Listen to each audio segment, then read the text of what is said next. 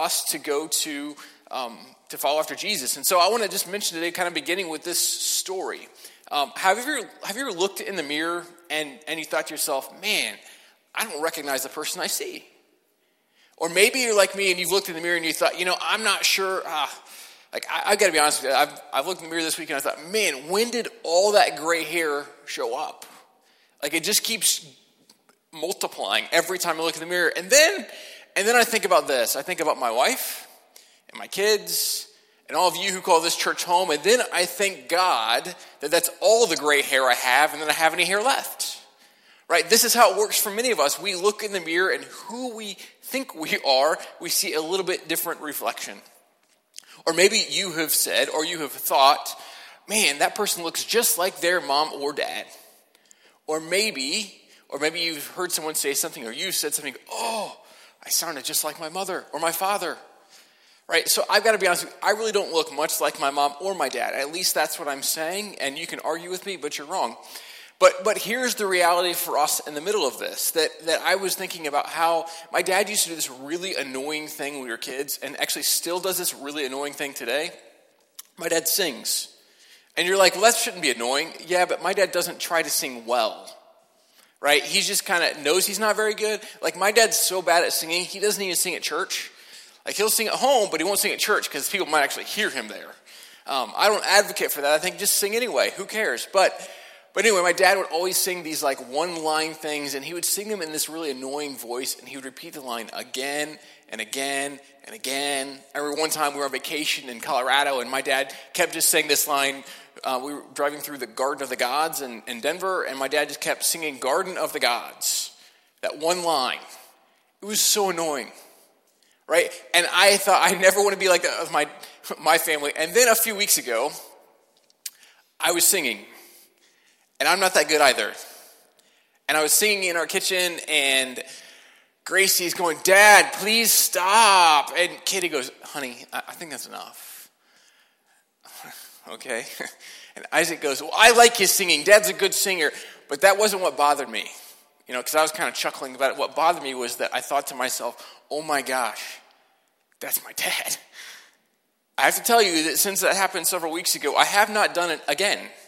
And I probably will never do it again, at least I hope, because here's the reality when we spend time with people, we become like them. We do. We actually change to become like the people we spend time with. And so each of us has a choice in how we change, right? Like we all change. I, I told you I have more gray hair. I don't really have much control over that unless I'm going to dye it. But apparently all those places are closed right now, so I'm not doing that either. But but here's the reality for us: we don't know what to do when we change if we're not paying attention. Because the truth is, it's usually things more than the color of our hair or how much hair we have. Those are, are different. And so I would say it this way we can choose to be aware of who we are becoming, or we can just wake up one day and realize we became someone we may or may not want to be. The truth is, we either change because we're intentional in our change, or we change we're unintentional, but we can't control the outcome. And so each of us probably needs to wrestle with the idea of who are we becoming? Who are you and I becoming today? And see, the truth is, none of us have ever lived through a pandemic before. Um, we just haven't. At least not in America. It's not been something we've done before. This is new territory for all of us.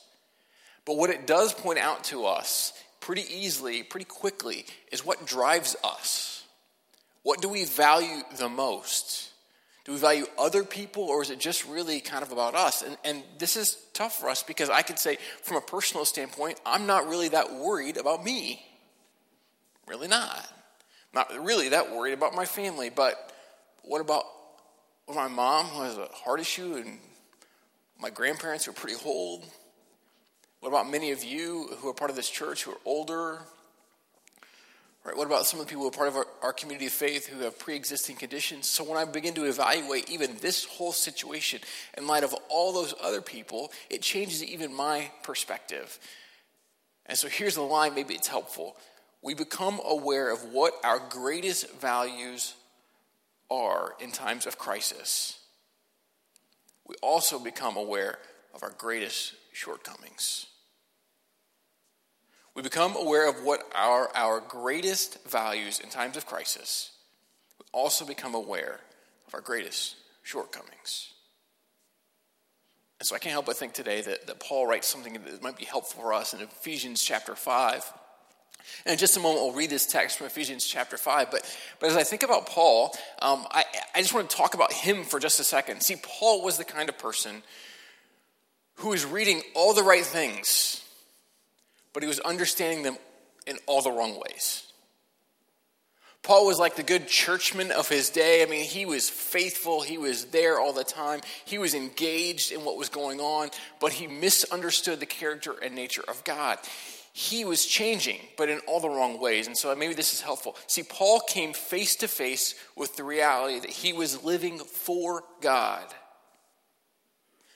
but it was the God he had created, not the God of creation.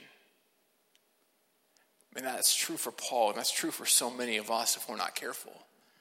We begin to live in such a way that we reflect the God we've created, not who God actually is. And so Paul eventually has this dramatic life change. In fact, um, he found himself in darkness because he'd seen a great light, quite literally, in fact. And then Paul's life radically changes. He radically changed. And the truth is, for all of us, we can choose to change. We can choose to be radically changed, transformed. Paul had an encounter with Jesus that changed him, and the rest of his life was so different. In fact, he wrote the book of Ephesians trying to help people see a bigger picture of who God was, what God might have for people. In fact, he hoped that people would live with a greater purpose. He wanted people to understand that God's realm, heaven, has broken into here and now in the middle of a, a season in which we're living in this moment, maybe these words are helpful for us to recognize the kingdom of God, the kingdom of heaven has broken into the here and now. We don't have to live as if hell is present in every aspect of our life, but we can live as if God's kingdom is here in this moment. And so here's what Paul writes in Ephesians chapter 5, verses 8 to 14. I'll just read it for us. For you were once darkness, but now you are light in the Lord live as children of light. For the fruit of the life, light consists in all goodness, righteousness, and truth. And find out what pleases the Lord. Have nothing to do with the fruitless deeds of darkness, but rather expose them. It's shameful even to mention what the disobedient do in secret. But everything exposed by the light becomes visible, and everything that is illuminated becomes a light. This is why it is said, Wake up, sleeper, rise from the dead, and Christ will shine on you. Ephesians 5 8 to 14, the word of the Lord. Um, you notice that Paul doesn't say that we are living in darkness or living in light.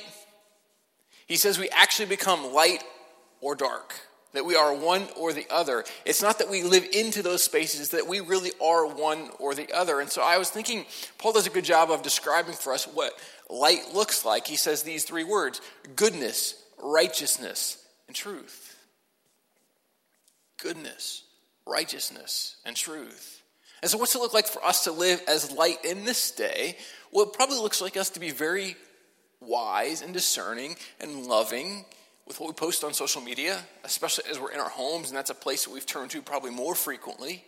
Let's make sure we're generous and compassionate and gracious in the words that we share.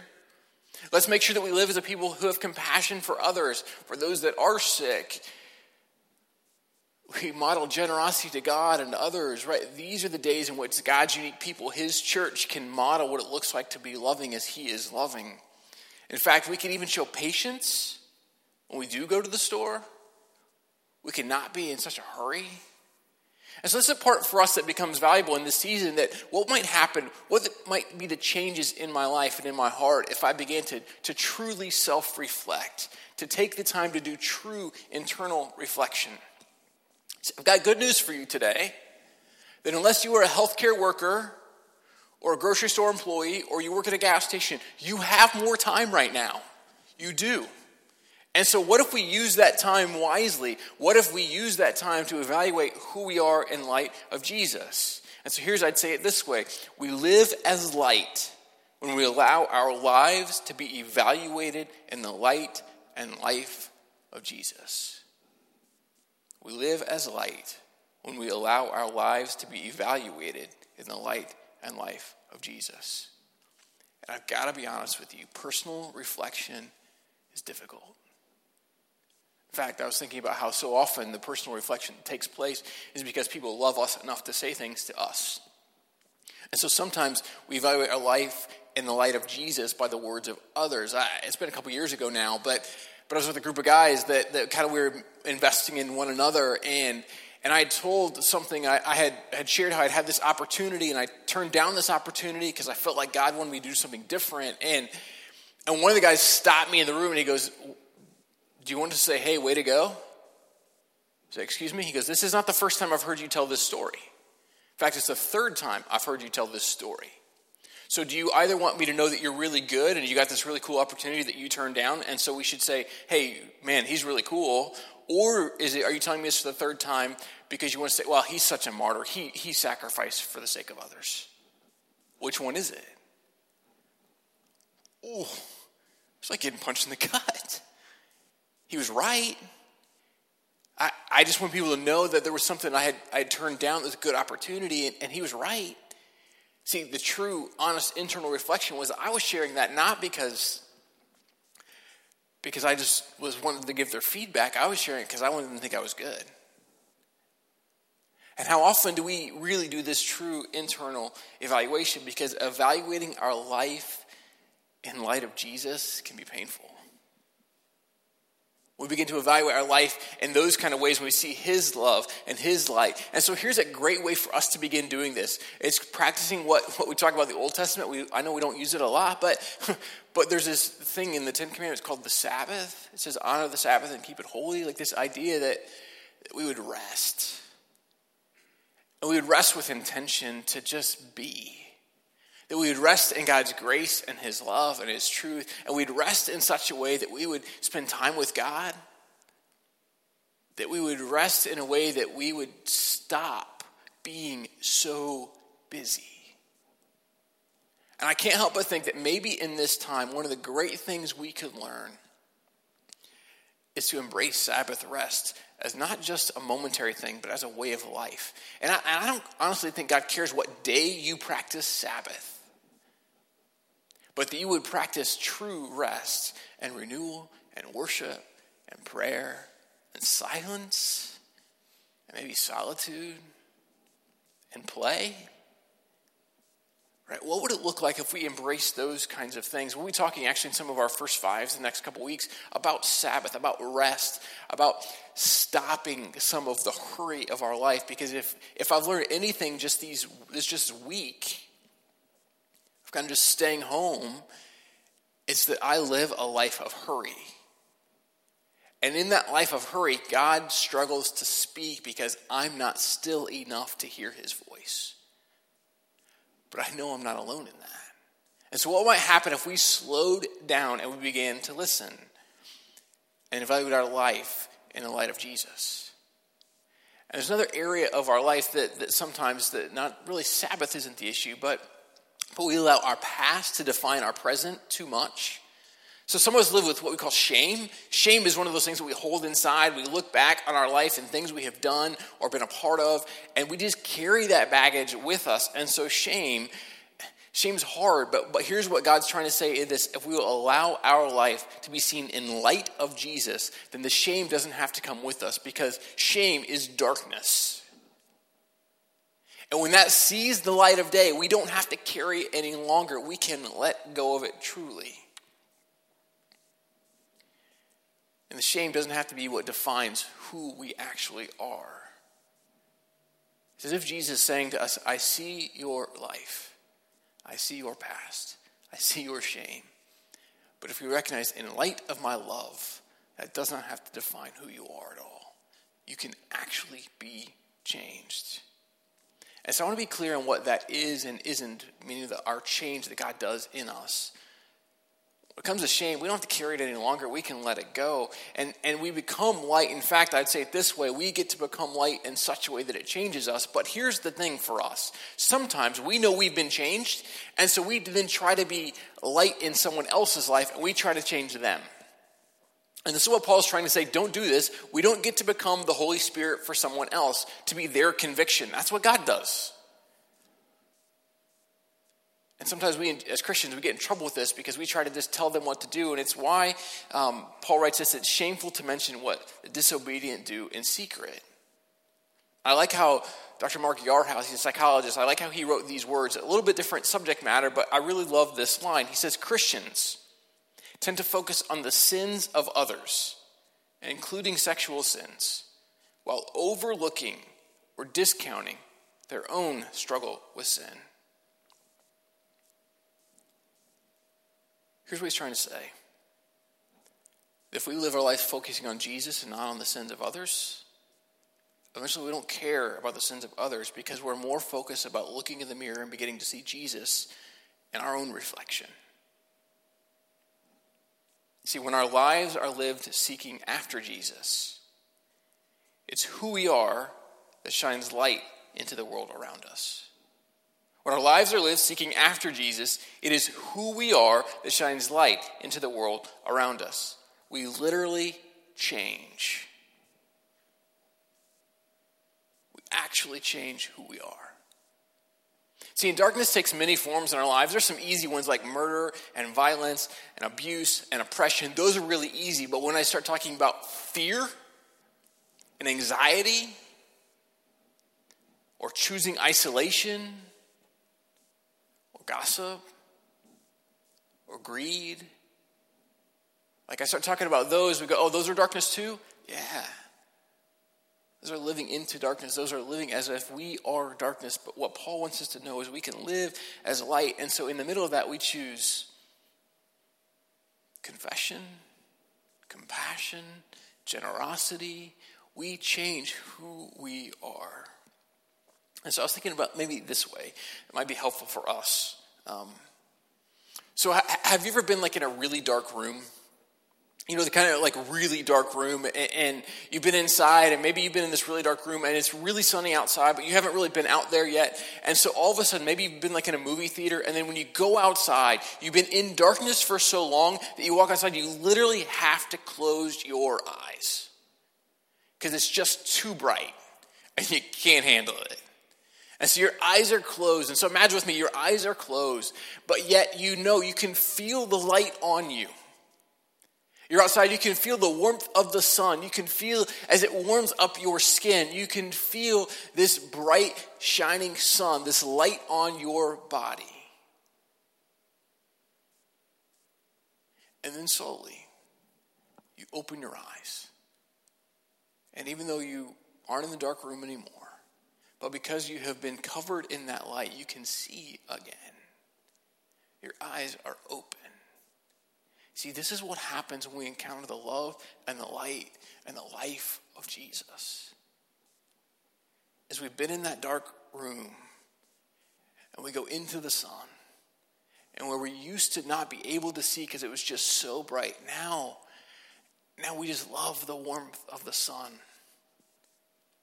And see, this is what it is for us that, that when we live in the dark, we allow our shame or our past or even our sin to define who we are. We hide it, we push it away. And what Jesus says listen, if you will just allow my light to shine on you, you will no longer be darkness, but you will become light.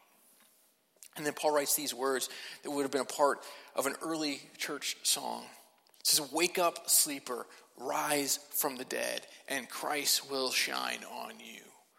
Wake up, sleeper, rise from the dead, and Christ will shine on you.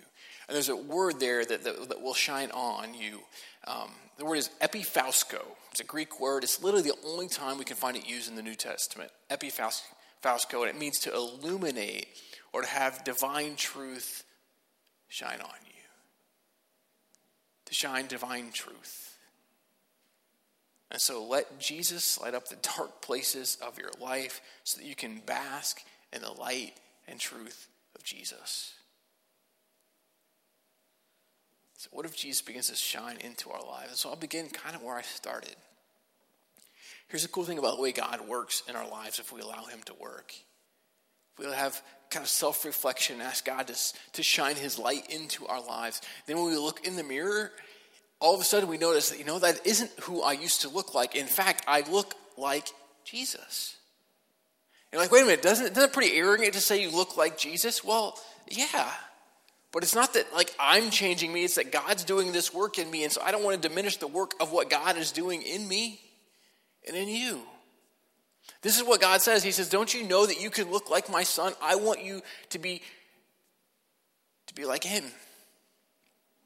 And we find that this, God will change us, and people will begin to see Jesus when they see us.